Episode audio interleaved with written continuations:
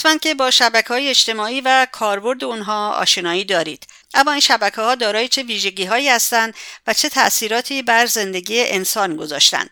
آیا مفیدند؟ آیا مضرند؟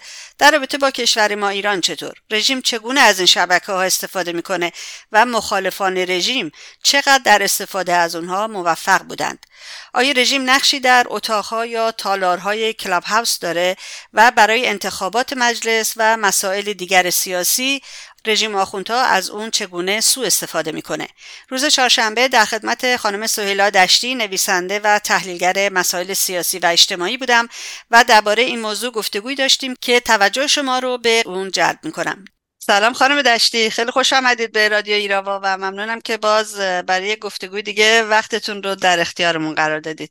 با سلام به شما و با سلام حضور شنوندگان عزیز در هر جای دنیا.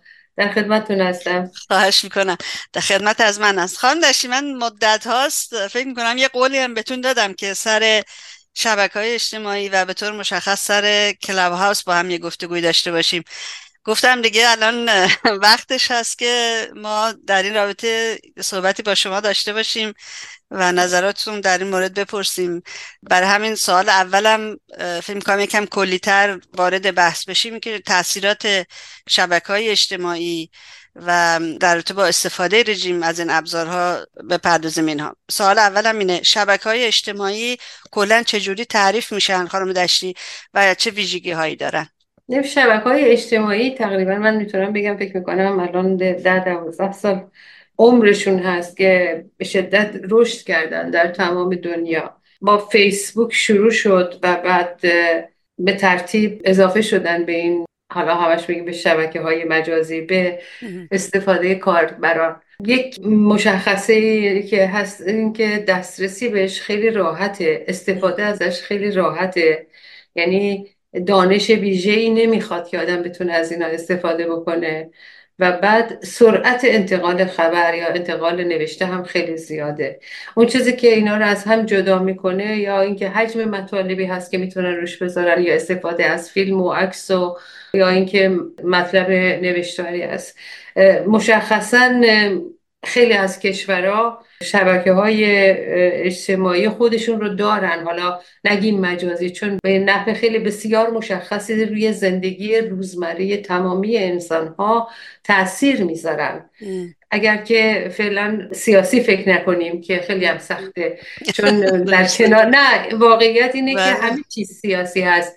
چون این شبکه ها هر کدوم از ماها که ازش استفاده می‌کنیم یک وسیله ای هستیم برای اونایی که این شبکه ها رو اداره می‌کنن یا اینکه صاحبش هستن.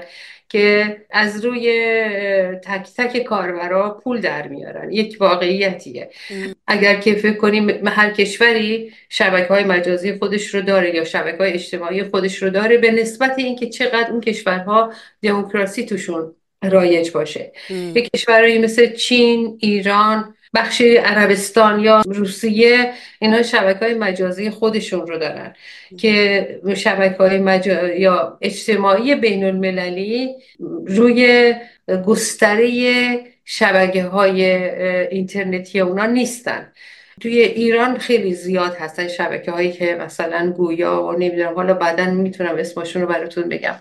اما یک شبکه های بین هستن که شناخته شده هستن که این شبکه های بین مثل مهمترینشون مهمترین از این جهت میگم که به نسبت کاربرا میگم مهمترین نه به نسبت اهمیتی که توی بین مردم دارن. یا همون رو شاید بشه بگه مهمترین یا بزرگترین چیز فیسبوک هست الان.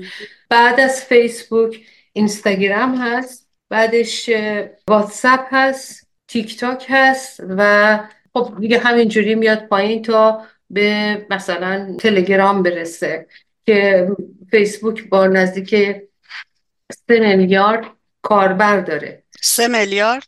سه میلیارد کاربر داره در تمامی دنیا. بعد اینستاگرام هست که اینستاگرام در این مدت بسیار کوتاهی بسیار رشد کرده.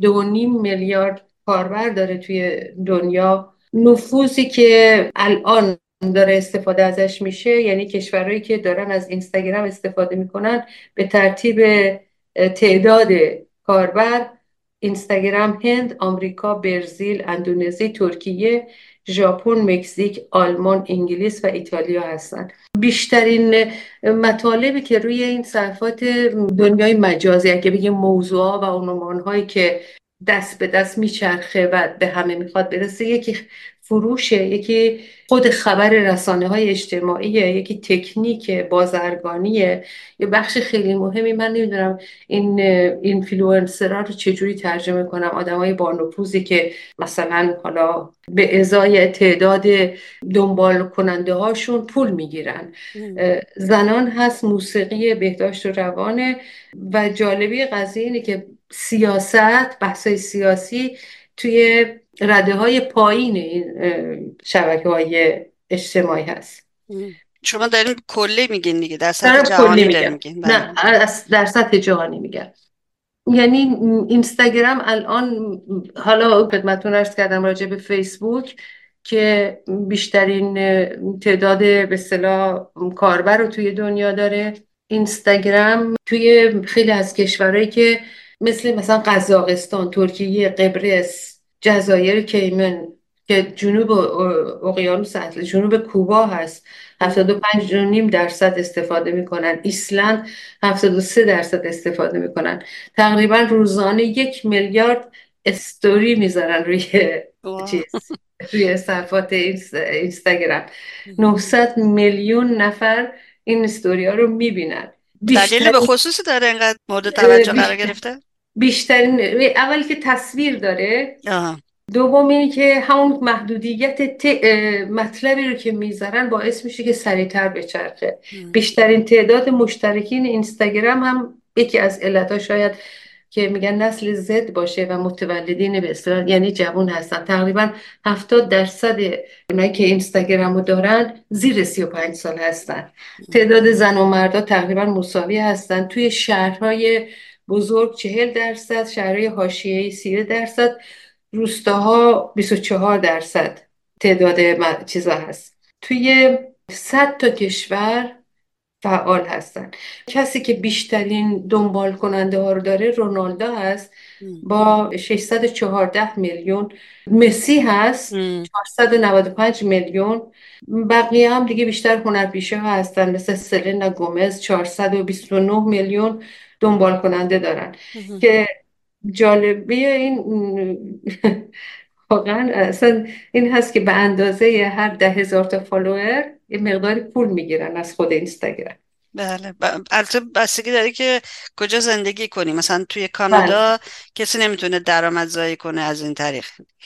ولی خب هنوز, هنوز نیومده. ولی در آمریکا آره آمریکا یکی از علتهای توی اینستاگرام خب تقریبا همه سیاست مدارا هم شروع کردن از اینستاگرام استفاده کنن. ولی ایکس یا همون توییتر سابق بیشتر بحثای مثلا سیاسی روش بوده یا سیاست مدارا بودن. این چیزی که ما می‌بینیم اینو بازم دارم میگم اون اطلاعاتی هست که راجع همین شبکه های بین شناخته شده هست نه شبکه هایی مثل مثلا توی ایران هست یا توی چین هست من هیچ اطلاعی از اونا از وضعیت استفاده کننده از اونا رو ندارم چجوریه. چون تقریبا توی این کشورها هم با وجودی که از نظر قانونی قانون اون کشورها استفاده از این صفحات مجاز نیست اما همه تقریبا فیلتر شکن استفاده می‌کنن که استفاده کنن. تیک توک هم تعداد مشترکینش اصلا به اندازه اینستاگرام و اینا نیست. خیلی مرتبه پایین تری هست. الان همین ترتس رو درست کرده اینستاگرام که بازم اینم به اون اندازه هنوز نرسیده به اون دو میلیاردی که استفاده می‌کنن. اما به این علت که لازم نیست عکس بذارن و تعداد کرکتر یا این حروف و علامت هایی که استفاده می‌کنن مثل محدودیت ایکس رو داره. خبررسانی رو زودتر می‌کنه. در مجموع اگر آدم بخواد بگه یک اطلاعات عمومی فنی نیست اجتماعی اما مسئله این فضای شبکه های مجازی چه تأثیری روی رفتار اجتماعی مردم دارن بسیار بسیار زیاده. روی جوونا اصلا یکی از به اصطلاح درآمدزایی اینفلوئنسرها از روی جوونا هست یا هنرپیشه ها یا خواننده ها. که یک مدلی رو از خودشون تعریف می‌کنن که مثلا همه دخترها باید این مدلی باشن یا همه پسرها باید اون مدلی باشن. همین باعث میشه که الان خیلی توی غرب به خصوص توی کشور پیشرفته صنعتی یکی از معضلات جوونا همین شبکه های اجتماعی هستن که درست ازشون استفاده نمیشه یا زمان زیادی ازشون استفاده میشه یا مدلایی رو به اصطلاح نشون میدن زنایی رو نشون میدن یا دخترایی نشون میدن که یک زندگی بسیار بسیار لوکسی رو دارن رویایی زندگی می‌کنن. خیلی دوست دارن مثل اونا باشن لباس های خیلی خیلی گرون بپوشن و همین کارهایی که می‌کنن و بعد نمی‌دونم چه لوازم آرایشی استفاده می‌کنن صورتاشون رو چجوری عمل می‌کنن عملهای زیبایی و این اینقدر داره تاثیر می‌ذاره. روی جوونا که تقریبا همه کشورها در ضمن این که بازم کشورهای پیشرفته رو دارم میگم در ضمن اینی که اینا آزاد هستن کار بکنن اما کنترل هم روی اینا هست که این کنترل ها رو بعضی وقتا به شکل خیلی نامحسوسی خود شرکت ها انجام میدن اما بیشتر دولت ها هستن که دارن سعی می‌کنن کنترل داشته باشن. بجز اینکه حالا مسئله فروش اینا باشه از نظر اینکه منزوی کردن تهمت زدن فوش دادن اخبار دروغ رو در مورد افراد معمولی همکلاسیاشون پخش کردن. همه اینا هم باعث میشه که جوان دچار افسردگی بشن دچار استراب باشن و خیلی از بیماری ها و مشکلات روانی اجتماعی برشون به وجود بیاد. گاهی وقتا اصلا خانه نشین میشن بعضی از این جوان ها از ترس که نرن بیرون و مورد افترا و تهمت و منظوی بودن قرار نگیرن. دقیقا همون چیزی که ما تو اجتماع می‌بینیم مثل مسئله نجات پرستی مسئله به اصطلاح یهودی ستیزی اسلام ستیزی نسبت به اونایی که وزنشون بالاتره یا معلولیت جسمی دارن. همه اینا رو ما توی شبکه ها به خاطر همین میگم شبکه های اجتماعی نباید بگیم شبکه های مجازی چون خیلی هم واقعی هستن متاسفانه.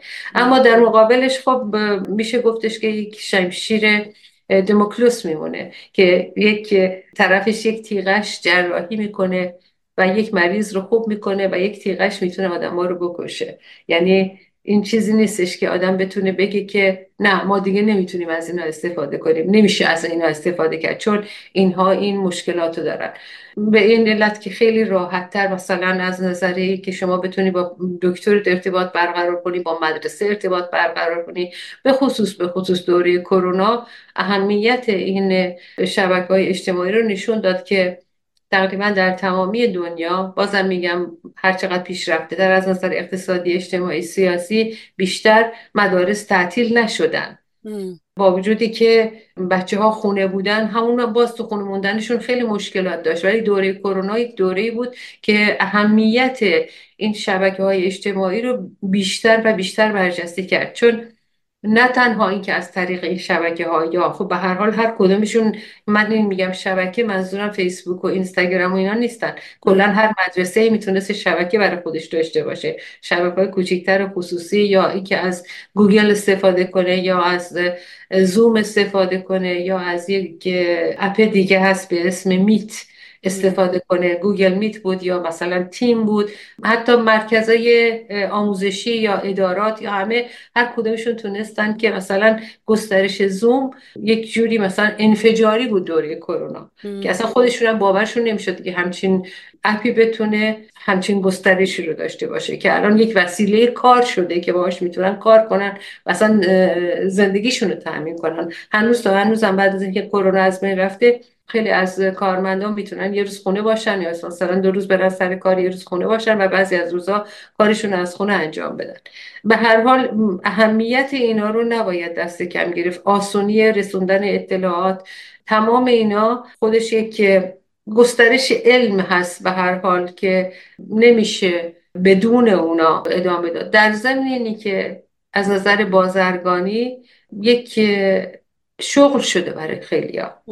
از بتونن یک شرکتی رو باز کنن یک جنسی رو بفروشن یک چیزی رو عرضه کنن که خب اینو ما بسیار بازم این نه توی کشورهای بسیار پیشرفته چون کشورهای بسیار پیشرفته یک مثلا آمازون هست علی بابا هست اینا اصلا اینا بازار رو خوردن. یعنی جای رشدی برای شرکت های کوچیکتر نمی‌ذارن. اگر شرکتی هم بخواد مثلا لباس بفروشه یا چیزی باید به هر حال گسترش پیدا کنه بین تر بشه که بتونه از پس مخارج حمل و نقل و نمی‌دونم همه اینایی که بعدش از شما که مثلا اون کسی که از روی نت سفارش میده فکر می‌کنه خب راحت به دستش می‌رسه به خونش میاد.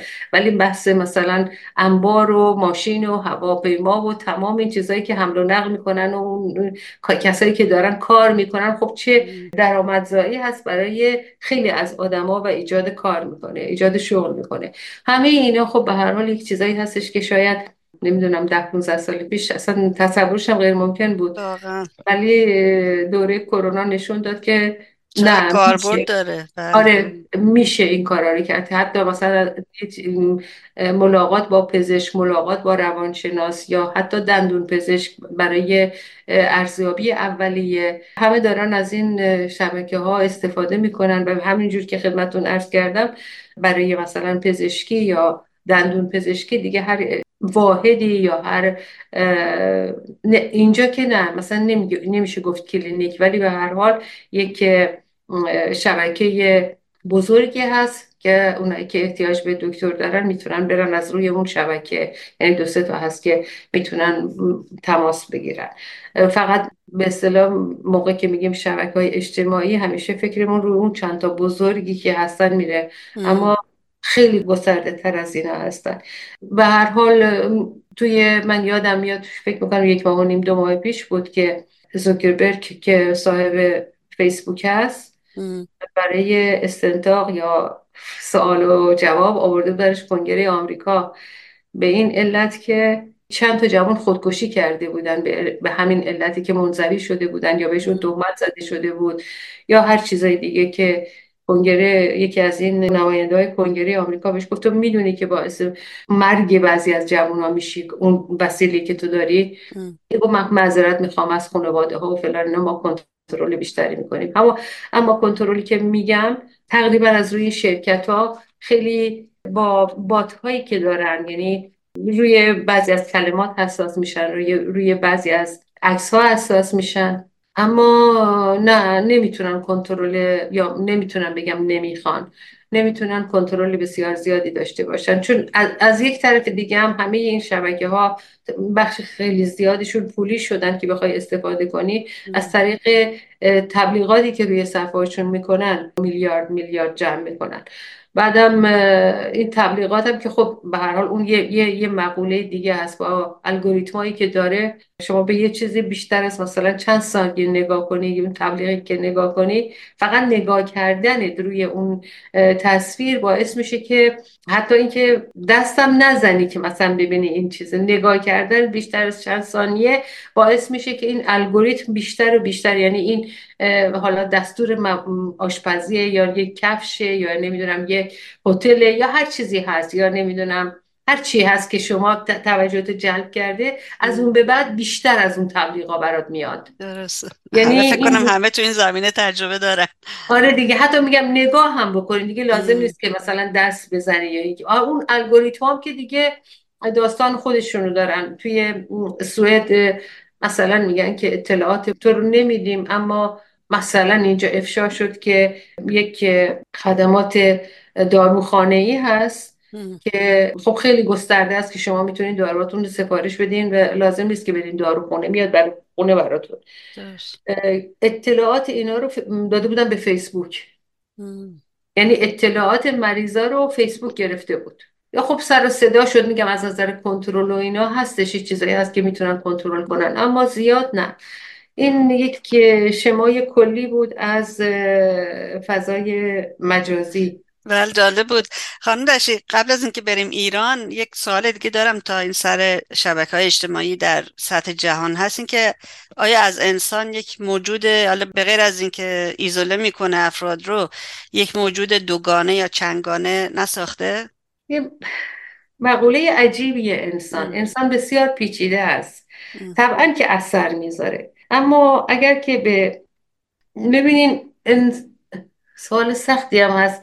چون مثلا همون سوال اینفلوئنسرهای اینستاگرام که شما مثال زدید خب وقتی وارد اون فضا میشی احساس می‌کنی که چقدر به اون شخص اینفلوئنس اگر وسایلی رو که داره تبلیغ می‌کنه چقدر بهش نزدیک میشی. وقتی که قطع می‌کنه و میبنده تلفنش رو دنیای واقعیش یک چیز دیگه است. اون آره اون هست. ولی یعنی ببینین ما از همین به اصطلاح حفره هایی که یا نیازهای غیر معمول یا نیازهای کاذب بگم که ایجاد میشه که اگر که تو اینجوری باشی یا اینکه از خودت راضی نباش یا اینکه مثلا تو اگر که اون خب یه بحث تبلیغاتی که تبلیغات همیشه وجود داشته. شما اگه تبلیغات رو نگاه کنین دنیای تبلیغات میلیاردی درآمد داره. حالا اینفلوئنسرها بخشی از این تبلیغات رو پیش می‌برن که این اینفلوئنسرها حالا کاری که می‌کنن فقط تبلیغ دیگه چون یک جنسی رو تو باید بخری. همین خب یک روش زندگی رو هم آره دیگه حالا همون روش زندگی همون جنسی هست که می‌خری. کیف کفش نمی‌دونم بیشتر یک چیز مادیه نه یک چیز معنوی. بیشتر منظورم اینه که قابل خریدنه. خب توی تبلیغات نمی‌دونم اون موقعی که ما سینما می‌رفتیم قبل از فیلم مثلا کلی تبلیغ می‌کردن. یا تلویزیون خیلی تبلیغ داشت یا خیلی کانال های رادیویی خیلی تبلیغ داشتن. یه چیزی که همیشه جلب توجه می‌کنه این رابطه صمیمی هست که کسی که تبلیغ می‌کنه با مخاطبش می‌خواد داشته باشه. مثلا تبلیغ شامپو رو می‌کنه بعد میگه به خاطر اینکه تو ارزششو داری. به جایی که بگی شما میشه تو. یعنی یک رابطه خیلی خیلی نزدیکی رو می‌خواد ایجاد کنه که احساس کنی که تو که مقابل این تلویزیون نشستی یا همین کار رو داره اینفلوئنسر می‌کنه توی اینستاگرام. توی موجودی هستی که بدون اینکه این مثلا وسیله رو استفاده نکنی کامل نمیشی. همون انسانی هستش که شما میگین. این یک واقعیتیه. اما از اون طرف هم انسان یه روح داره یک معنویتی داره. بدون اون معنویت ها بدون اون روحش کامل نمیشه. یعنی اگر که انسان یک موجود مادی فقط مادی بود می‌شد مثلا بگیم دو تا انسانیم. انسانهایی هستیم که در دوره های مختلف زندگیمون تاثیر و تاثیر متقابلی مثلا می‌تونیم داشته باشیم یا تغییر بکنیم. اما خوشحالی ها غم ها و دردها جنگها همه اینا انسانها رو خیلی به هم نزدیکتر می‌کنه. حالا ممکنه توی همه کشورها نباشه ولی خب می‌بینیم که فارغ از اینکه شبکه های مجازی چقدر می‌خوان کار بکنن یک چیزای دیگه هم هست که آدم ها رو به هم نزدیک می‌کنه. اگر میگم آدم ها رو به هم نزدیک می‌کنه ممکنه مثبت هم نباشه. ها شما الان گروه های نجات پرست رو نگاه بکنید چقدر به هم نزدیکن. خیلی به هم نزدیکن. حاضرن به خاطر همدیگه کشته بشن. حاضرن توی مثلا یکی از ایالت های آمریکا من دیدم ایالت نوادا بود یا چیز تظاهرات خیلی بزرگی داشته. مثلا تظاهرات ضد جنگ رو نگاه کنید. با تمام این احوال نمی‌تونه مثلا هر چقدر شما حالا هنوز ما میگیم توی ایکس بنویسی بذاری روی اون دنیای مجازی یا اینستاگرام کار یک تظاهرات بزرگی رو توی نیویورک برای آتش بس توی غزه نمی‌کنه. یعنی با همه این احوال که هر چقدر اینا سعی بکنن یک دنیای واقعی هست که متاسفانه دنیای اون شبکه های اجتماعی سعی می‌کنن اینا رو بگن این عکس خیلی وحشتناک نبینش. دیدین که ضربه در می‌زنه. اما موقعی که کسی مورد منظوی بودن قرار می‌گیره یا حتی حرمت میشه یا فوش میده نه اونو اصلا هرچی حساسیتی ندارن. اتفاقا به همه زبون هم دارن کنترل کننده یا اینکه حالا شاید هوش مصنوعی هست که کنترل می‌کنه. مثلا من روی فیسبوک دو سه بار دیدم برای من نوشته که این چیزی که تو نوشتی مثلا درست نیست. بعد من همیشه اعتراض می‌کنم. که بعد نوشته ببخشید ما اشتباه فهمیدیم. یعنی میگه ما پست که تو گذاشتی میبریمش پایین تر این نمی‌تونه مثلا پست اول باشه. همیشه من اعتراض می‌کنم. حالا کار ندارم. این معمولا هم جواب مثبت گرفتم. به هر حال انسان حالا با هوش مصنوعی یه روحی داره. هیچ کدوم از این شبکه های اجتماعی اون روح رو ندارن. حالا این روح من میگم نمیگم که اون روح یا اون به اصطلاح معنویت یا هر چی که می‌خواین اسمشو بذارین حتما هم خوب نباید باشه. ولی این شبکه ها جواب نیاز کامل انسانی رو نمیدن. در نتیجه انسان به مسابه یک موجود اجتماعی به اجتماع به جمع نیاز داره. و نیازش رو موقع سختی ها بیشتر می‌تونیم ببینیم. حالا یا خوشی ها بیشتر می‌تونیم ببینیم. در نتیجه من فکر نمی کنم که این شبکه ها هر چقدر هم که قوی باشن بتونن از نوآوری انسانی از احساسات انسانی جلو بیفتن. حتی هوش مصنوعی من خیلی دانش ندارم راجع به این. ولی فکر نمی کنم که بتونن جای انسان رو بگیرن. امیدوارم نتونن. من فکر نمی کنم. فکر نمی کنم. چون نمی‌دونم حالا چقدر خطرناکه چه چیزایی میگن چقدر شایع است. دانش ندارم مطالعاتم هم خیلی کمه در این مورد. نمی‌تونم اظهار نظر بکنم. اما تا اونجایی که می‌دونم یعنی دوره کرونا این رو به من ثابت کرد که انسان حالا داشتم می‌گفتم که چقدر چیزه چون خیلی ها به این اعتقاد داشتن علم به این نقطه ای رسیده که یا هوش مصنوعی الان به بازار اومده به اصطلاح در دسترس مردم قرار گرفته. ولی خب قبلا وجود داشته یعنی چیز تازه نیست برای خیلی از این شرکت های بزرگ یا کشورهای بزرگ. می‌تونه همه چیز رو کنترل بکنه و علم اینجوری الکترونیک و نمی‌دونم کامپیوتر و فلان اینا. بعد ببینین یه ویروس چه کار کرد با دنیا؟ هفت میلیارد هفت میلیارد جمعیت دنیا خانه نشین شدن. یعنی اون انسان با اون قدر قدرتیش در مقابل این ویروس زانو زد. خب درسته که طول کشید یعنی به نسبت دورانی که می‌گفتن می‌تونی یک واکسن رو برای مقابل یه همچین ویروسی کشف کنی شاید زمانش خیلی کوتاهتر بود که واکسن به اصطلاح پخش شد توی دنیا. اما به امروز همین امروز روزی هستش که توی ایران چهار سال پیش رژیم اعلام کرد که کرونا وارد ایران شده. با اون همه کشتاری که از قبل داده بود. الان به خاطر هم یاد کرونا افتادم. ولی به هر حال نشون داد که انسان با همه کپکپ و دبدبه از بالاترین قدرتش که آمریکا باشه تا چین که نمی‌دونم اونجوری بود روسیه اصلا آمارشون رو نمی‌دادن آمار کشته رو نمی‌دادن. خب ایران هم به شهر اصلا نمیشه راجبش حرف زد با تقریبا نزدیک به نیم میلیون کشته. هر چقدر هم بگن باز من میگم یعنی یک اتفاقایی میفته که ما آینده رو نمی‌تونیم پیش بینی کنیم. ولی یک چیزایی پیش میاد که ما به طبیعت انسانی خودمون بیشتر پی ببریم به نقطه ضعفامون و به نقطه قوتامون بیشتر پی ببریم. من اینجوری احساس می‌کنم. درسته. حالا به ایران اشاره کردین خانم دشتی. بزنیم بریم و این شبکه های اجتماعی رو در داخل ایران یک بررسی داشته باشیم. فکر می‌کنم از رژیم شروع کنیم بهتر باشه. و سوالم اینه که آیا رژیم تونسته شبکه های اجتماعی رو در داخل ایران به خدمت خودش در بیاره و رژیم از این ابزارها چگونه استفاده می‌کنه؟ ببین رژیم در کلیت شبکه های بین یعنی در ایران فیلتر شدن. یعنی هیچ کدومشون توی ایران مجاز نیستن. اول می‌گفتن الان شبکه های بدون فیلتر که توی ایران هستن یکی سیگنال هست میگن واتساپ و مسنجر فیسبوک فقط مسنجر. ولی خب توی ایران اومدن خودشون شبکه های درست کردن که اسمش پاتوق ویسگون ویراستی کافی تلگرام با همه کارینو هست نزدیکا هست آیتو که نمی‌دونم یه همچین چیزایی که راجبش دارن حرف می‌زنن. همین امروز ما دوم بهمنیم 29 بهمن سید محمد دوم اسفندیم امروز. آره امروز دوم اسفندیم ببخشید منظورم 29 بهمن سه روز پیش. محمد امین آقا میری گفته که دبیر شورای عالی فضای مجازی. میگه مجازی.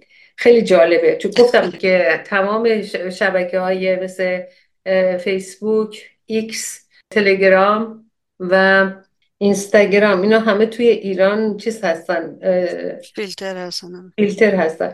گفته اشخاص حقیقی و حقوقی و بخش خصوصی می‌تونن با ارائه پوسته های لطفا اینو برای من ترجمه کنین. من نفهمیدم یعنی چی. خب. می توانند با ارائه پوسته های حکمرانی پذیر از اینستاگرام ایکس واتساپ فیسبوک و حتی سایر سکوهای خدماتی با دریافت مجوز قانونی به مردم خدمات ارائه دهند.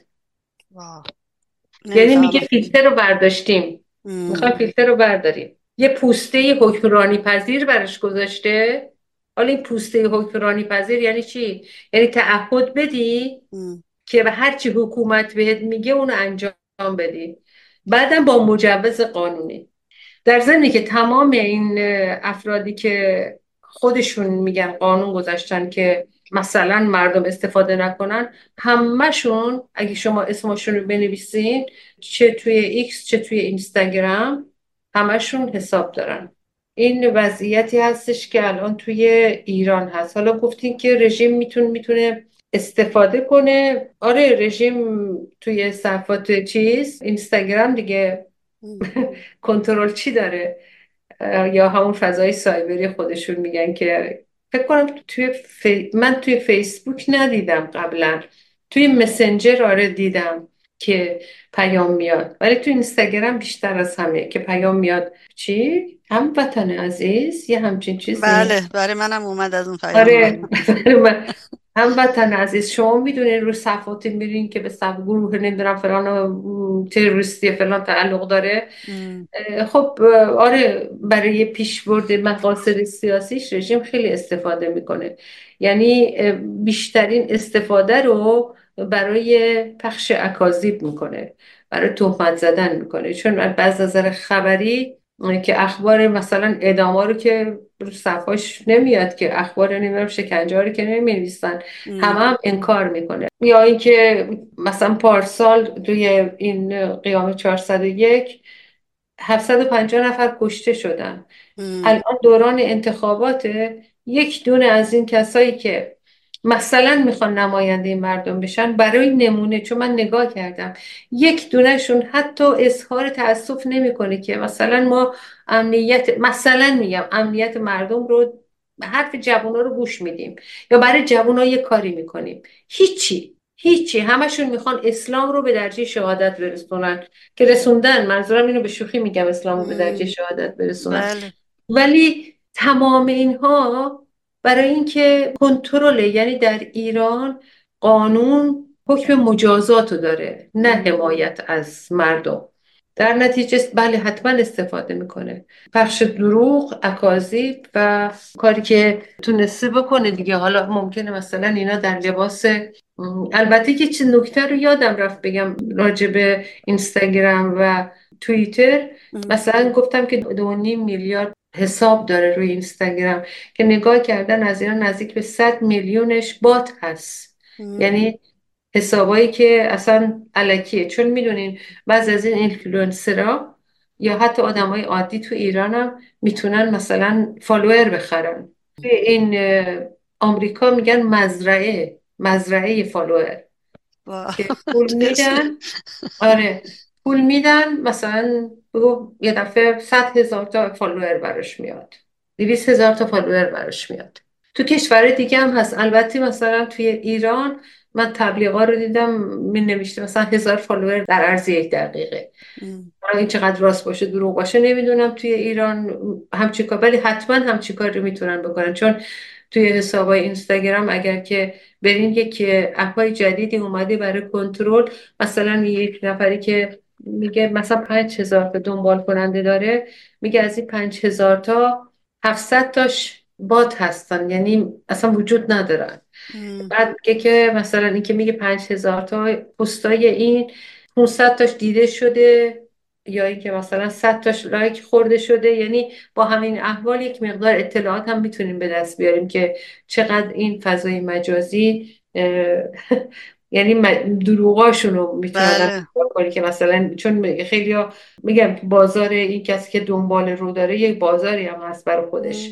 در نتیجه اونجوری هم نیستش که مثلا آدم بخواد بگه اینا می‌تونن هر کاری رو بکنن. ولی تا اونجا که میشه از این فضا استفاده می‌کنن که داستانهای دروغ درست کنن و اینا. خب اینم تنها چیزی که حداقل تا اونجا که من دیدم یا اینکه چون من با دو تا زبونی که آشنایی دارم نمی‌تونم بگم همه دنیا. الان اون اتفاق وحشتناکی که روی صفات فارسی میفته هیچ جا نمیفته.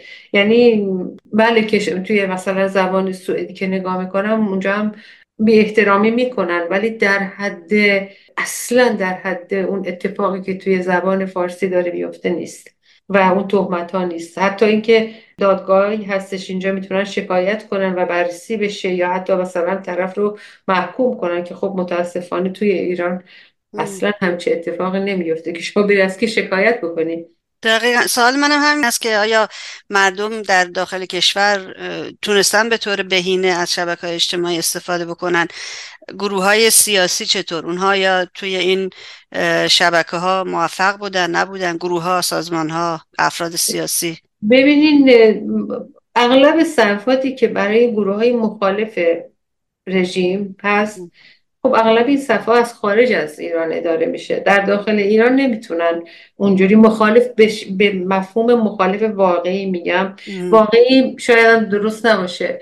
چون مثلا الان توی ایران بیشترین تعداد استفاده کننده از شبکه های مجازی رو تلگرام داره. اونایی که توی ایران هستن خب می‌تونن اسم و مشخصات خودشون رو نگه دارن و خب ولی به هر حال هوادار یک جریان سیاسی باشن و اخبار رو برسونن کما که می‌کنن این کارو.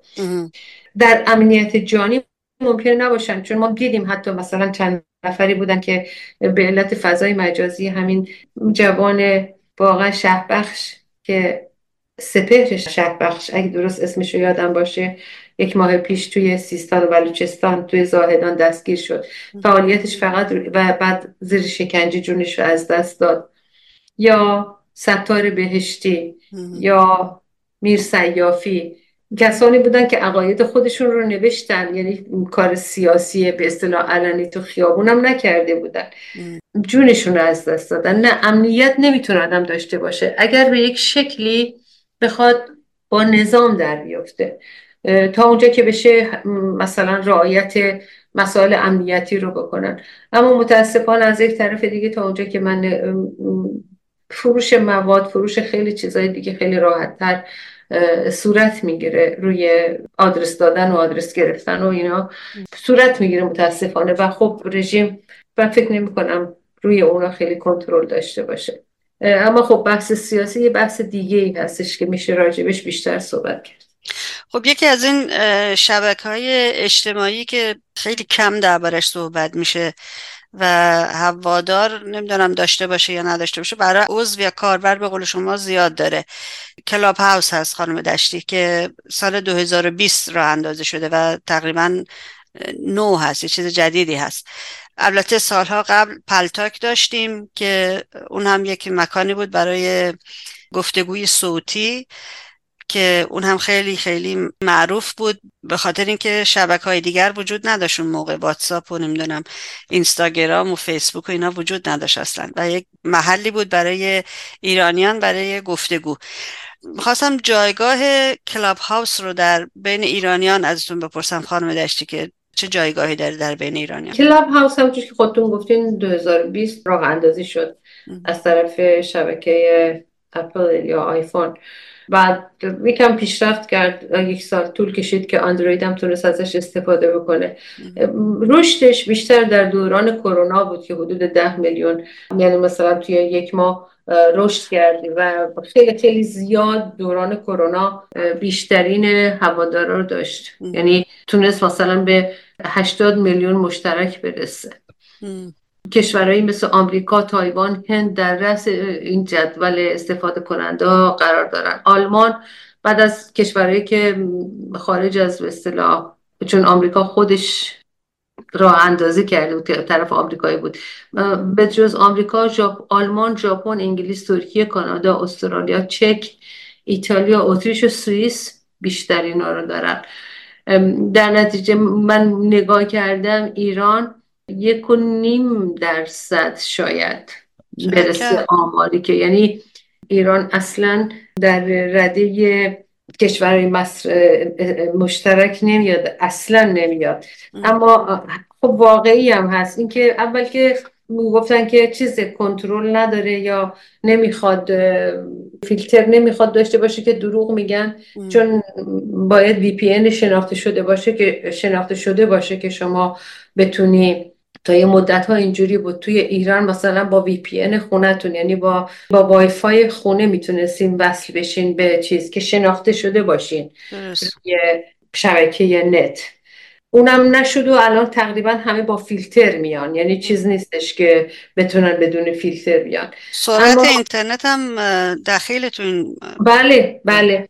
اینم خیلی مهمه. اما توی به صورت چیز اتاق چون اول اتاق بود بعد به خانه تبدیل شد اتاقایی که راجبش حرف می زدن خب مثل همه جای دنیا دیگه همین به اصطلاح این الگوی طبقه بندی اتاقها رو میشه مثلا بگی که همه اونا بود که گفتم ورزش رو نمی‌دونم اینفلوئنسر رو. البته اون چیزی که من بیشتر دنبال کردم بیشتر همون اتاقای سیاسی بوده که حالا توی صفاتی که من نگاه می‌کنم مثلا موسیقی هم هست یا اینکه بحث بحث عرفانی هم میشه کتاب عرفانی مذهبی گاهی وقتا بحث فلسفی اما همش سبقه سیاسی داره. اگر که آدم بخواد نگاه بکنه حتی اونایی که مثلا آخوندهایی که میان اونجا می‌خوان راجع به اسلام حرف بزنن راجع به رژیم حرف می‌زنن نه راجع به اسلام.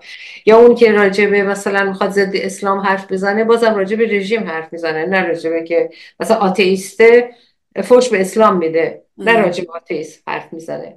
یعنی همه اینا به یه جوری سیاسی میشن. بقیه اتاق هم که دیگه یا خونه ها الان به خاطری که این مدلش رو عوض کرده یه کمی سختتر شده تعداد کمتری میاد. ولی اگر که بخوایم نگاه کنیم اتاق سیاسی رو میگم. بیشترین تعداد کسانی که توی اتاق ها میرن اون ایرانی هستن که خارج از کشورن.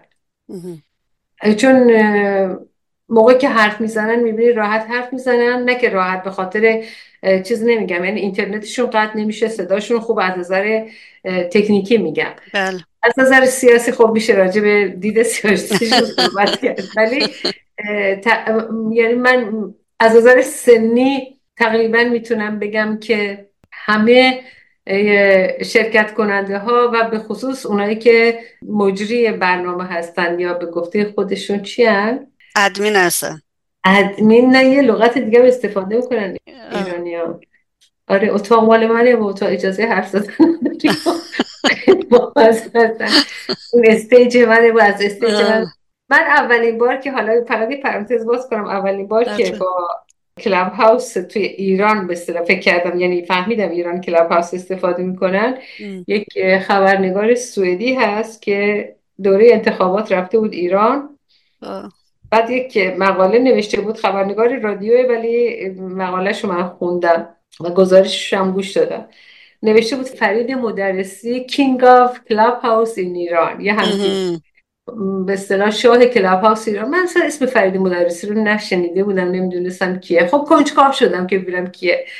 بعد که عضو کلاب هاوس شدم و یکی دو تا اتاق این بشر رو گوش دادم. موجود عجیب و غریبیه. میگم حالا میشه راجبش بحث کرد. ولی بیشترین اتاقی که من دنبال کردم و دیدم یعنی اکثریت شرکت کننده ها یا شنونده ها رو داشت دو نفر بودن. یکی فائزه رفسنجانی که مجبور شدن. اون موقعی بود که اتاقا بیشتر از هشت هزار نفر نمی‌شد گوش بدن. مجبور شدن یه اتاق دیگه باز کنن. 24 هزار نفر شدن. رکورد کلاب هاوس ایران و فائزه رفسنجانی داره. بعدم ظریف یه دفعه اومده بود که 20 هزار نفر بودن. یعنی اگر نگاه بکنیم اون یک و نیم درصدی هم که میگن کمتره که ایران استفاده می‌کنن. یعنی این آمار بیخودیه چون به نسبت جمعیت 85 90 میلیونی ایران 20 هزار نفر نمی‌دونم الان یه ضرب جمع بکنیم زیر زیر دو دهم درصد هم نمیشه. به هر حال نه کلاب هاست توی ایران. راجب سنشون داشتم می‌گفتم. بله. سن شرکت کننده ها چون گفتم فرید مدرسی تقریبا همه بالای چل ساله. یعنی این گروهی که توی کلاب هاوس هستن هیچ ارتباطی با نسل جوان ایران ندارن. نه زبان نسل جوان ایرانی رو می‌دونن. نه باهاشون ارتباط برقرار می‌کنن. نه جوون ایرانی حوصله گوش دادن به خاطرات لیلی و مجنون اصلاح طلبا و اصولگرا نداره.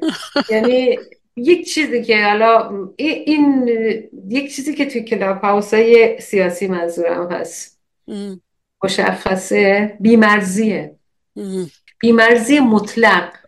بیمرزی به این مفهوم که کسی که میاد تو تلویزیون اتفاقا من یک کلیپی از این شخص رو توی سیمای آزادی دیدم که از یه طرف میگه من سرباز خامنه ای هم البته منتقد رئیسی هم هست. بعد کسانی میگین شما؟ حاطف صالحی اسمش. بعد میرم میشینن مثلا کسی که میگه من براندازم میشینه با این گفتگو می‌کنه.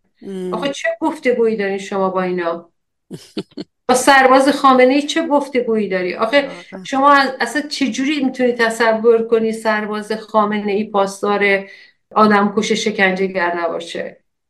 چه تصویری دارین از اینکه می‌خواین چی رو ثابت کنین آدمایی که اسم دارین تو خارج از کشور.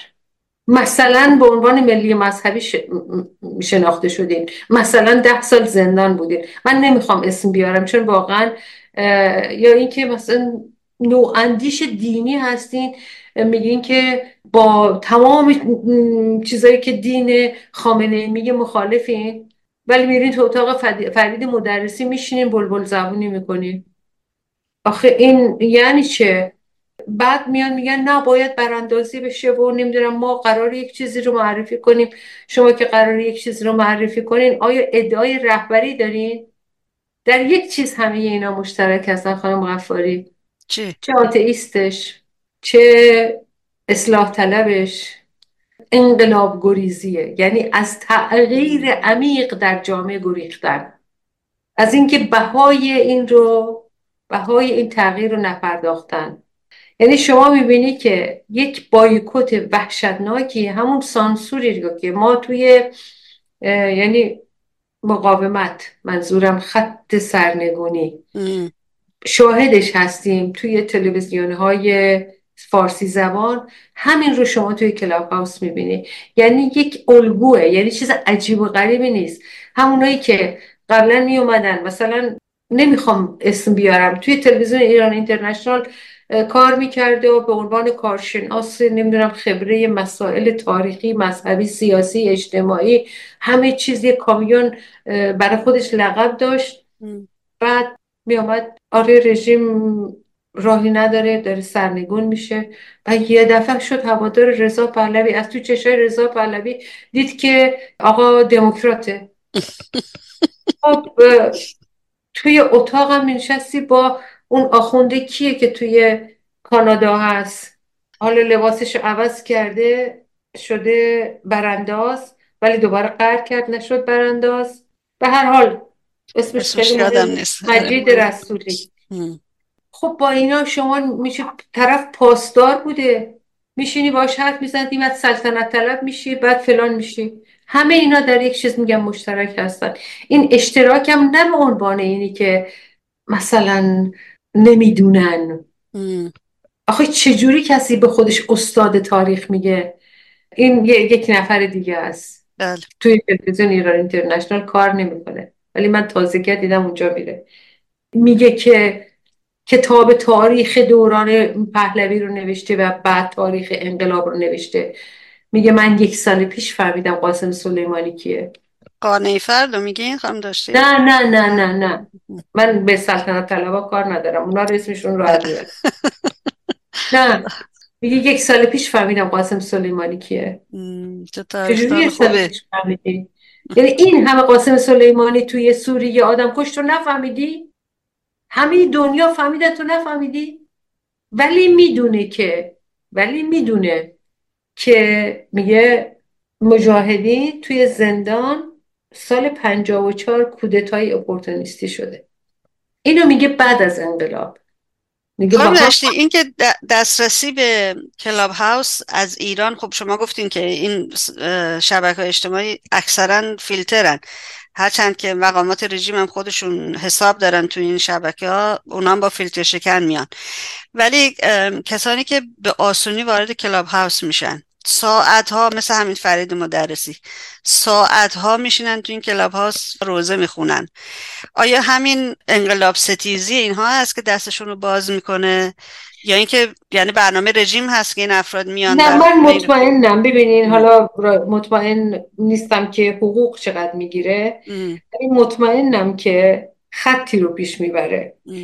چون واقعا گاهی وقتا می‌شد که یعنی توی تئوریایی که میده بیرون حرفایی که می‌زنه دقیقا خط ضد مقاومت رو داره پیش می‌بره. یه مدتی که شده بود سخنگوی رضا پهلوی توی بیت خامنه ای. حالا دلش میسوخت گریه می‌کرد. بلد آخه بلد نیست لباس بشه آخه چرا اینجوری رفته آخه چرا خانمش اینجوری شده؟ گریه می‌کرد. حالا من اون آدم خیلی چیزی نیست که مثلا من بگم چون خیلی شناخته شده است. موزی تر از اون زیادن. می‌دونین اما هر چقدرم یعنی آدم بگه شاید تکراری باشه مردم اینا رو شناختن. اوائل شاید مثلا فکر می‌کردن از اینا آبی گرم میشه. اگر که حالا بجز اون اعتلاف و اتحادایی که علنی شد روی روزنامه ها و نمیگم روزنامه که الان چاپ نمیشه روی اینترنت و نمی‌دونم توی تلویزیون ها اومد بیرون که همین نمی‌دونم جورجتاون و بعدش هم بستگی اینا شما اگه بدونین توی این اتاقای کلاب هاوس چند تا اتحاد صورت گرفته حتی به ساعت نکشیده از هم جدا شدن. بیاین حزب تشکیل بدیم. خب مگه می‌تونی حزب تشکیل بدی تو کلاب هاوس؟ یعنی همه اینا همشون هم در یک آره ما می‌خوایم براندازی کنیم. خب برای که براندازی کنیم باید چه کار کنیم؟ برای که براندازی کنیم ما باید یک تشکیلات داشته باشیم باید حزب داشته باشیم. بر اساس تمامی خانم غفاری تمامی قوانین اجتماعی چون علوم سیاسی اینا علم علوم اجتماعی حزب در خارج از کشور تشکیل نمیشه. هیچ کس نمی‌تونه حزب تشکیل بده. حزب باید تو داخل کشور باشه. این یک. پس هر کی میگه من حزب درست کردم خارج از کشور آب در هاون میکوبد. نمیشه. چون هر حزبی باید نماینده یک گروه یک جریان یک طرز تفکر. مثلا میگیم توی سوئد پنج تا حزب حزب مرکزی میگه نماینده کشاورزا هست و نمی‌دونم فلان اون حزب نمی‌دونم سوسیال دموکرات اون حزب سرمایه‌داراست فلان اینا. خب طبقه ما نداریم تو خارج از کشور. خیلی گسترده و پخشه نه نمی‌تونین ملاقات هفتگی داشته باشی نمی‌تونی تشکیلات داشته باشی. هیچ کدوم از ایران نمی‌تونی داشته باشی. سازمان مجاهدین با 56 سال سابقه کار هنوز به خودش میگه سازمان نمیگه حزب. و شما چجوری می‌خوان حزب تشکیل بدید و دو هفته هم تعطیل میشین. امضاتون از اینجا جمع می‌کنین می‌برین زیر اون یکی می‌ذارین فردا به اون وکالت میدین ازش پس می‌گیری. یه روز با آقای مفتدی قرین فرداش آشتی می‌کنی. یه روز کنار دست رضا پهلوی. آخه چه اگر واقعیت قضیه میگم مردم اینا رو شناختن. اگر هر کدوم از اینا. من این از صمیم قلب میگم و می‌خوام برای نفر بنویسم. بتونن رژیم رو سرنگون کنن. حتی یک روز زودتر سرنگون کنن منظورم نه اینکه مثل دوره خمینی بدنش مثل یکی مثل خمینی ساواکو حفظ کنه اسمشو بذاره سپاه پاسداران یا وزارت اطلاعات. نه اینجوری نمیگم. سرنگون کنه. یعنی تمامی یک انقلابی رو که تمامی بنیادهای سرکوب نظام جمهوری اسلامی از بین بره و یک سازمان نو به جاش سر کار بیاد. یک روز زودتر. چرا نه؟ چرا نه؟ برید بکنید. اما خاک تو چشم مقاومت نپاشید. مگه کسی جلو شما رو گرفته این همه سال؟ آقا چهل سال یا چهل و پنج سال شد دیگه. کسی جلو شما رو گرفته بود برای اینکه برین نمی‌دونم سرنگون بکنید همه شما تازه از خواب بیدار شدید برید بکنید. نیرو هم دارین هوادارم دارین حزبم دارین. هیچ کس هم مجاهدین رو نمی‌خواد. آقا برید بکنید. چرا نمی‌کنید؟ واقعا نمی‌فهمم. یعنی با این همه ادعا رفتم نمی‌دونم محتدی دوباره با خانم معصومه علی نجات ملاقات داشته. دوباره می‌خوان اتحاد کنن. اگر معصومه علی نجات بزاعت اینو داره توان اینو داره که رژیم رو سرنگون کنه یک روز زودتر چرا نه؟ اگر نکنه خب یه نوع خیانت است. اگر نکنی یه نوع خیانته اینا منتظر این اصلا مجاهدین منحل بشن بعد در رژیم سرنگون کنن؟ نه همچین اتفاق نمیفته. مجاهدین کار خودشونو می‌کنن. خوب بد. پاشون هم تو کلاب هاوس نیزاشتن با دنیای مجازی هم فقط افشاگری می‌کنن. صحنه خیابون رو هم ترک نکردن.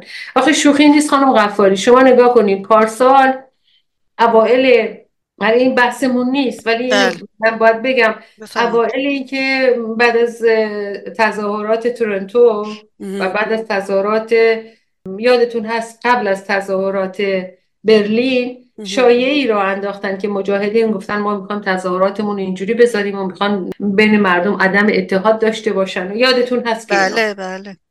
بعدش هم که خب داستانایی بعدش هم که یادتون هست حالا حمله کردن و کتک زدن و فلان و اینا که سازمانم با اطلاعیه داد حتی که ما با پرچم شرکت می‌کنیم. آرم خودش هم در هیچ کدوم از این تظاهرات ها نبرد. بله. خب اما اینا چیکار کردن؟ خب حالا حمله اینا بمانند. اما مجاهدین که پشت سر اونا نمیمونن. سه تا تظاهرات توی بروکسل. دو تا تظاهرات بزرگ توی پاریس. سه روز تظاهرات قبل از امسال دارم میگم تو مونیخ. شهرهای مختلف. کجا بودین شما؟ کجا بودین؟ جایی که رژیم بود شما نبودین. بعد میگن اینا هوادار ندارن. خب ندارن. شما داری؟ شما همون آدمایی رو هم که اومدن تو خیابون کمترین اعتماد رو به شما کردن بهشون خیانت کردین. خب اونا کسایی بودن که فکر می‌کردن پیروزی نزدیکه. یعنی فردا رژیم سرنگون میشه. اما ماها که با مقاومت هستیم می‌بینیم آقا این پیروزی بها می‌خواد. ولی روز به روز ما پیروزی هر روز به گفته اون شعر میگه پیروزی رو می‌سازیم ما. درسته. خانم دشته توی ایران می‌دونید که همین فصل انتخابات که میشه خب یه سری مواردی که جرم حساب می‌شد و میریختن سر طرف کتککاری و کشتن و مخصوصا موضوع هجاب خب برداشته میشه و آروم می‌گیرن و ساده میگذرن از این چیزا. ولی آیا در این شبکه های اجتماعی رژیم نسبت به انتخابات هم سوء استفاده می‌کنه از این ابزار برای به پای صندوق کشیدن مردم؟ خب سعیشو که می‌کنه سعیشو می‌کنه. یک هنرپیشه که رفته بود سر قبر سلیمانی. هنرپیشه فیلم های خیلی چیز پرن. آه این خانم رو میگه. آره. رفته بود سر قبر سلیمانی. یه نفر برش پیام داده. اون زیر ایکسش نوشته فلانی یادت نره بری رای بدی. البته فکر کنم اون عکس فتوشاپ بود خانم دشتی. اون عکس در ولی در ایران بوده. نه اون که ایران بوده. ولی به هر حال آخه مثلا چجوریه که در این حد رژیم؟ رژیم حاضر مادر خودش هم از قبل در بیاره بذارتش تو خیابون. یعنی اصلا برای رژیم اینجوری نیستش که آدم فکر کنه نه این کارا رو نمی‌کنن. هر کاری از دستش در بیاد. یعنی مثلا در تو با انتخابات چی کار می‌کنه به طور مشخص؟ تو این شبکه های اجتماعی چی میگه؟ نه خب سعی می‌خواد بکنه همین زنانی که مثلا میاره که لباسشون بیهجاب و اونشون نشون میده که اینا بیهجاب هستن. یعنی مثلا یا اینکه دروغ میگه نمی‌دونم البته برای خارج از کشوری ها چون انتخابات مجلس هست خارج از کشوری ها نمی‌تونن رأی بدن. درست. ولی به هر حال دو سال بعدش دو سال فکر کنم بعدش انتخابات ریاست جمهوری هم هست. آره دیگه. دو سال بعدش هست. ولی بله. کلا تا اونجا که بتونه الان من خانم غفاری نظر خودمه. خب. فکر نمی کنم مثلا برای رژیم خودش می‌دونه. یعنی خامنه ای نمی‌دونه که مردم ازش متنفرن. هر چقدر تبلیغ یعنی تبلیغ می‌کنه که به حضور خودش رو نشون بده. تبلیغ نمی‌کنه که آدم ها رو ببره توی پای صندوق رای اونایی که می‌خوان برن صندوق رای یک نیم درصدی هستن که دیگه امروز خبر اومده بود که نمی‌دونم دوازده تا بسیجی قدیمی دوازده تا یا بیشتر توی یکی از شهرهای استان سیستان و بلوچستان استعفا دادن. گفتن ما نمیریم مردم خودمون رو بزنیم. برکله پس یعنی مثلا کیا میرن رأی میدن؟ منظورم اینه دیگه. موقع که بسیجی نمیره رأی بده کی میره رأی بده؟ گفتن چهل درصد از کسایی که دستگیر شدن از بچه های به اصطلاح خانوادهایی بودن که توی جنگ شرکت کردن یا اینکه مثلا نزدیک به نظام بودن. خب خیلی از اونام نمیرن رأی بدن. تنها چیزی که رژیم می‌خواد این که مجلس خبرگان هست که جانشینی خامنه ای رو تعیین می‌کنه. که جنگ اصلی اونجاست که کی جانشین خامنه ای بشه. خامنه ای می‌خواد تا اونجا که امکان داره نفر خودش جانشینش بشه. نه اینکه مثل خمینی بعدش تعیین کنن. یعنی بمیره و جانشینش تعیین نشده باشه. تمام داستان اینه. وگرنه مردم و یعنی که یعنی یه مقدارم مثلا آدم ها میرن رأی میدن و اینا. نه من فکر نمی کنم مردم. مردم به مفهوم اونایی که خواستار سرنگونی نظام هستن. یه گروه آره مثلا بلنشن برن توی بعضی از شهرستان های قدیمی مثلا یک دعوایی هست بین خانواده فلانی و خانواده فلانی. حالا ممکن اون خانواده فلانی چیز داشته باشه بشه کاندیدا اونای دیگه نرن رأی بدن. یعنی بس اصلا به نظام مربوط نیست. یا این قبیله برون به اون رأی بده. ولی در مجموع در شهرهای بزرگ یک آماری داده بودن که خودشون که گفته 75 درصد رأی نمیدن. خب موقع که خود رژیم داره اعلام می‌کنه که حتی من فکر کنم اینم خیلی خیلی کم اعلام کرده. شعارشون اینه که از بس دروغ شنیدیم ما دیگه رأی نمیدیم. اونه که میاد تو خیابون پولاشون رو دزدیدن و نمی‌دونم بازنشسته ها و معلم ها و اینا نه نمی‌کنن این کارو. یعنی من فکر نمی کنم که این دعوا هم که هست بینشون دعوای جنگی است که سر میلیاردایی است که اینا باید بدوزن دیگه. شوخی نیست که طرف آمده تلفن گفته که تلفن بهتون میدم پول دزدیده و رفته. آخه چه جوری میشه این هم پول از مردم بدزدی و بری؟ بعد حالا می‌خوایم دنبالش کنیم. معلوم شده کی نفرش بوده که فرارش داده پسر اژه‌ای. خب پولایی که دست اینا هست که شوخی نیست. آخه بیچاره مردمی که میگه تلفن نمی‌دونم قیمتش سی میلیونه. آیفون جدید توی ایران. این گفته ده میلیون میفروشم نمی‌دونم چی. پول اینا رو گرفته پول اینا رو گرفته و رفته. بعد میگه اصلا این خانم خودکشی کرده. موقع که فهمیده حالا پولو از کجا آورده برای این فرستاد خدا میده حالا این خبر راستی یا نه چون خیلی دروغ هم زیاد خبر میاد. بله ولی به حال فشاری که رو خانواده هست خب زیاده. بله. از یک طرف باید استفاده کنن از این وسایل از طرف دیگه پول ندارن و این دوزی هم که اتفاق میفته که دیگه واقعا بیشرمی رو به حد اعلا میرسونه خانم یعنی دشتی. با یعنی خب اینا همون خمیرمایهشون خمیرمایه رژیمه. شما نگاه کنید الان چه پولایی الان دارن از ایران میفرستن بیرون. میگه که صد میلیارد تومن میلیارد تومن آخه شوخی نیست. بازم بازم پوله. اضافه بودجه برای جامعه المصطفى فقط برای خونه هاشون. تو اسنادی که قیام تا سرنگونی افشا کرده. خب اینم یکی از چیز خوبی های فضای مجازی دیگه خانم غفاری. بله نکات مثبت فضای مجازی. دقیقا. دقیقا درست میگین شما. چیز اینه که افشا کرده شما نگاه کنید میگه موقع که شما نگاه کن اطرافتون نمی‌دونم تفرقه ای که انداختن همین جمعیتی که برای انقلاب اومده بود. ما دیدیم که طرف همین یکی از اونایی کسی بوده که اسمش مریم بدیعی. همین که یاسمین پهلوی هم تبلیغش رو می‌کرده.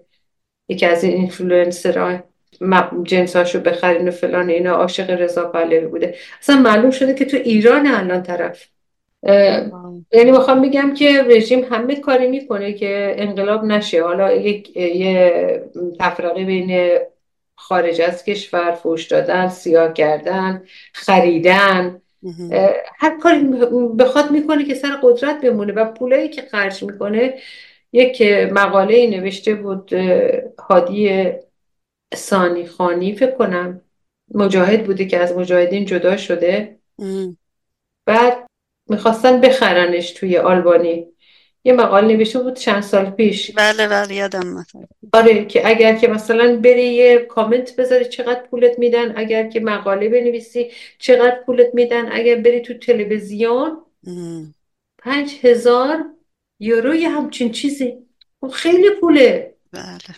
شما فکر کن اگر که همین پولایی که نمی‌دونم به این جاسوسای این برابر این, این یک ماه پیش یک خبرنگار سوئدی یه افشاگری خیلی بزرگی رو کرد که یک زوج ایرانی اومده بودن به عنوان یک زوج افغان اینجا اقامت گرفته بودن.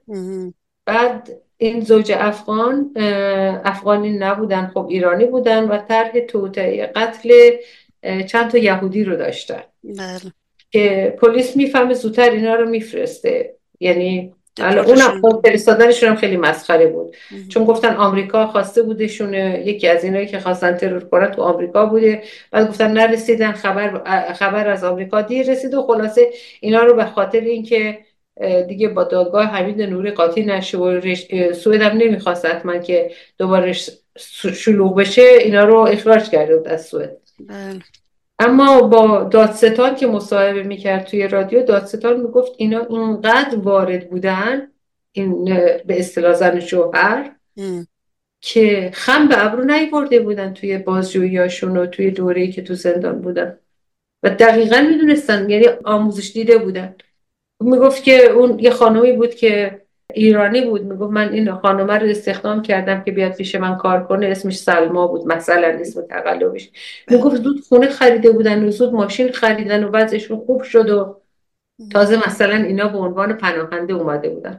حالا این روزا که شما خیلی ها می‌بینی حتما توی کانادا هم هستن که به عنوان کسایی هست که پول با خودشون میارن. اینجا هم اومدن. بله. طرف هنوز هیچی نشده چهار تا رستوران خریده و خونه خریده توی گرونترین منطقه شهر. کجا میری؟ مثلا توی اینجا یه خونه یه دو میلیون دلاری دو نیم میلیون دلاری خیلی زیاده. بله. بعدم میرن توی صفوای میسن رأی میدن. حالا ممکن هم هست ندن از اون هسته های خاموش باشن. خود قریب آبادی گفت که ما داریم هسته خاموش همه جای دنیا. دقیقا دقیقا.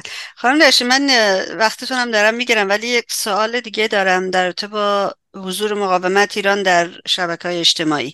من شنیدم که از چند نفر شنیدم البته که میگن مجاهدین یا مقاومت ایران به طور مشخص مجاهدین شبکه های اجتماعی رو جدی نمی‌گیرن. این حرف چقدر درسته و این شبکه های اجتماعی چقدر جدی هستن؟ شبکه های اجتماعی از این نظر که ما می‌تونیم خبررسانی کنیم سرعت خبررسانی زیاده و افشاگری کنیم بسیار جدی هستن. بسیار جدی هستن و خیلی هم اصلا هم هیچ چیز نداره. اما اون چیزی که فکر می‌کنم نمی‌دونم حالا میگن فعالیتشون کمه چجوریه اینکه واقعیت اینه که پشت سر هر حسابی که به اسم هوادار مجاهدینه یه نفره. بات نیست. که بری مثلا فالوور بخره یا حساب بخره یا 500 داشته باشه. در نتیجه انسان هم محدوده یه محدودیت هایی داره دیگه. تو این محدودیت هاش مثلا تو کارش توی فلان بتونه یه مثلا تو هنوز من میگم توییت. آره توییت بنویسه یا اینکه یک مقاله بذاره یا هر کاری بخواد بکنه. یعنی خود سازمان مجاهدین. بله فعال هست. یعنی می‌بینین البته یک نمی‌دونم چجوری الگوریتمایی رو ساختن روی همه اینا که محدود میشه دید. و این جملش کانال آره. رادیو. آره این خیلی عجیبه برای من که مثلا یه دفعه روی صفحه‌ای که مثلا من روی توییتر دارم ببینم یک خبری میاد که یا یه نفر میاد که من اصلا نه میشناسمش نه خبرش رو دنبال می‌کردم نه هر چیزی. نمی‌دونم یک دفعه ظاهر میشه. خب حتما اینا یک یا پول میدن یا اینکه یه داستانه دیگه ای هستش که بیشتر داستان باید یک چیز مادی باشه. من نمی‌دونم. ولی یه دفعه برای چی آخه؟ یک آدمی که اصلا من نمیشناسمش تعداد دنبال کننده هاشم اونقدر زیاد نیستن. یعنی می نگاه می‌کنی می‌بینی که این من رفتم نگاه کردم میرم این فلان خانوم اصلا تعداد دنبال کننده هاشم زیاد نیستن. چجوری میاد روی صفحه من؟ این مشکلات رو یعنی این پیچ و خما رو ما باید در بیاریم. که بیشتر دیده بشیم. هستیم می‌دونید؟ بله. اما به شیوه ای که هستیم با اون شیوه یه, یه،, یه،, چیز داره که میگه مثلا من یه چیز رو ما ترند کنیم با یه هشتگ.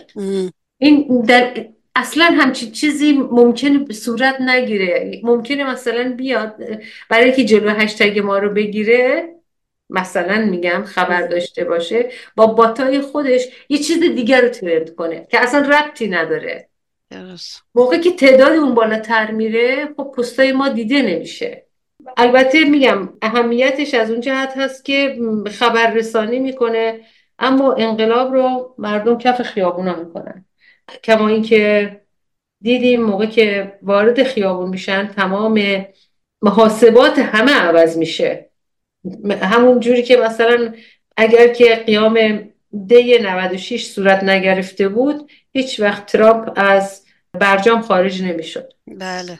نه اتفاقایی هستش که دست در دست هم دارن. که مجاهدین اتفاقا مثلا صفحه شورا رو دارم نگاه می‌کنم صفحه کمیسیون خارجی شورا رو دارم نگاه می‌کنم صفحه بعد مثلا هر روز میرم نگاه می‌کنم. ولی سوالم همینه چجوری که با وجود که من هر روز میرم مثلا نگاه می‌کنم چرا هر روز روی صفحه من نمیاد اینا؟ بله منم همین سوال دارم. خب این, این, کمکاری اونا نیست. این یه چیزی هست که ما نمی‌دونیم. من حتی توی یکی از این شبکه ها یک پیامهایی می‌گیرم که افرادی رو که مثلا مثلا نه دوستی دارم باهاشون نه میشناسمشون.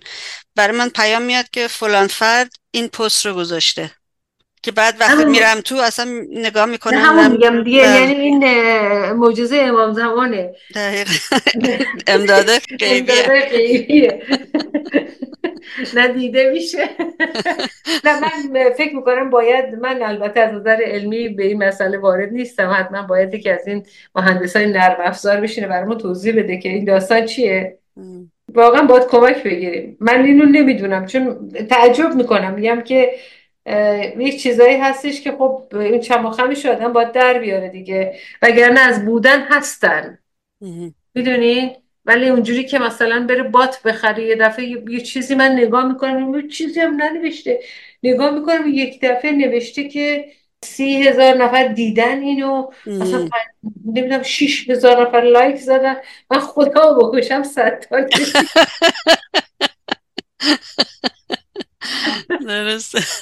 نه تازه من... یعنی منظورم این نیستش که خب آدم دوست داره اون چیزی رو که افشاگری می‌کنه بنویسه خبر بده نمی‌دونم یعنی اصلا چیز نیست.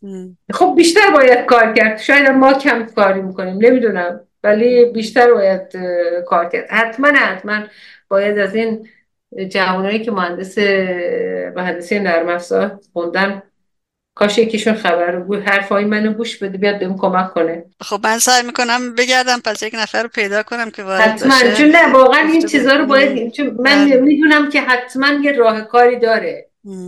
که فقط به این نیست که ما بشینیم توییت بزنیم و یا اینکه بنویسیم یا اینکه روی اینستاگرام. الان همه صرفات هم همینجوری شده. اینستاگرام هم شما پستای همه رو نمی‌بینی مگر که بری رو صفحش. بله درست میگی. فیسبوک که بدتر و بدتر هم شده. اصلا پستایی که می‌ذاری کسی نمیبینتش یوتیوب هم همینجوره. درست. حالا اون قسمت خریداریش رو میشه تقریبا حد زد که می‌خرن. چون تعداد اعضای یا هواداران یا follower ای یک شخص مثلا شاید به هزار نفر نرسن. ولی پستایی که می‌ذاره مثلا 2500 3000 نفر like می‌خوره like می‌خوره. یعنی واقعا چیزی هست دیگه. حتما ما نمی‌دونیم. ما نمی‌دونیم دقیقا. یه چیزی هست که ما نمی‌دونیم. به هر حال یه چیزی هم پیدا شد که ما ندونیم. واقعا. خودمون هم اقرار می‌کنیم. من اول از همه اقرار می‌کنم. برحال این شبکه های اجتماعی خانم داشتی هم نکات بسیار مثبتی دارن میشه ازشون خوب استفاده کرد و هم محدودیت هایی رو برای افرادی که به خصوص کار سیاسی جدی بله. می‌کنن به وجود میارن که همه جا هست همه شبکه ها هست یوتیوب هست که من خودم خیلی تجربه خیلی بدی داشتم با سایت یوتیوب اینستاگرام هست نمی‌دونم. تیک تاک مثلا دو هفته پیش با آقای اسماعیل محدث گفتگویی داشتم. این گفتگوی من رو حذف کرده بودن. یعنی اجازه پخش نمی‌دادن و بعد که اعتراض کردم باز شد. و گفته بودن که شما سیاست های این سایت رو در نظر نگرفتی. در حالی که من نه عکس به خصوصی گذاشته بودم نه صحبت از شکنجه و کشتار و این حرفا نبود اصلا. کسانی که میرن و گزارش میدن خب اونها هم یک نشر مهمی دارن توی این سایت فقط به اسم گزارش میدن. من من فکر نمی کنم مثلا روی یوتیوب دیگه موضوعی باشه چون عجیبه برای من. یوتیوب خیلی بد شده. بله. همه چی بد شده خانم داشتی پولی شده همش پولی همش شده. پولی شده. حالا شاید پولی بشه آدم بیشتر دیده بشه نمی‌دونم. خب اونم تضمینی نیست خانم داشتی من فکر کردم من با پول پول دادن مبارزه می‌کنم ولی آخه خیلی خیلی پول علکی در میارن. واقعا موقعی که بورسشون رو نگاه می‌کنی درآمدهای سالیانهشون نگاه می‌کنی مغزت سود می‌کشه. بله. سود مطلق.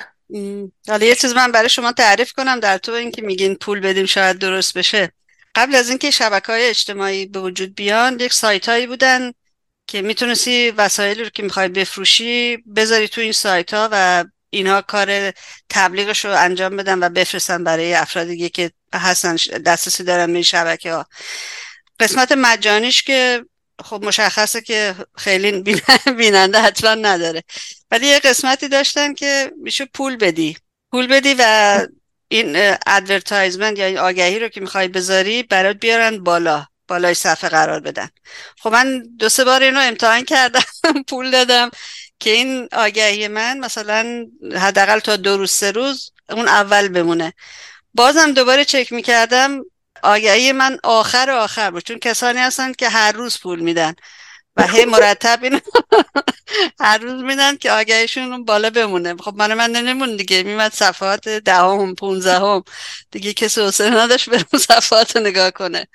حتی توی مثلا روزنامه ها هم که قبلا آگهی میذاشتیم همینجور بود. به تعداد اون موقع به تعداد حروفی که یا کلماتی که استفاده می‌کردیم چارج می‌کردن یا پول می‌گرفتن. بله کلمه ای بود. دقیقا. خب هرچی بیشتر کلمه می‌دادی آگهیت بزرگتر می‌شد بیشتر تو چشم دیده می‌شد. و بقیه که پول نداشتن مثل من پول کمتر می‌دادن.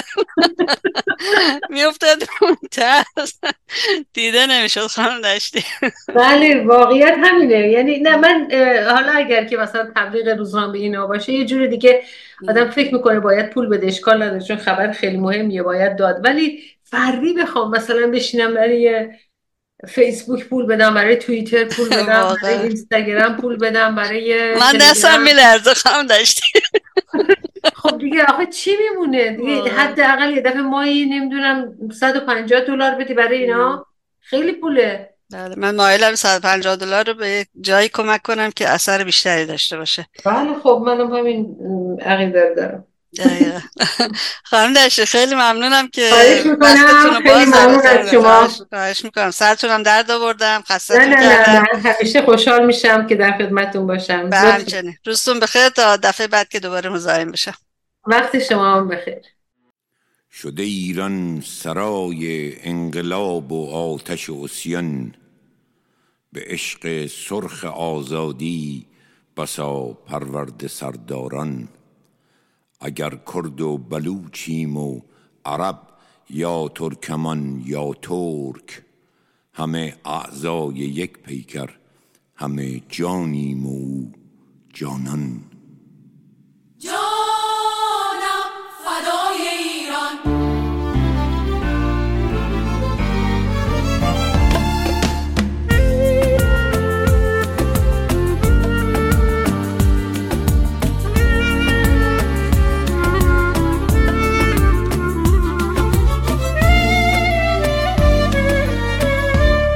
همه ایرانیانیم. ای عزیزان عشق ما ایران. شکوفان از یکی ریشه در این خاک بهار افشان. اگر کرد و بلوچیم و عرب یا ترکمان یا ترک همه اعضای یک پیکر همه جانیم و او جانان. جانم فدای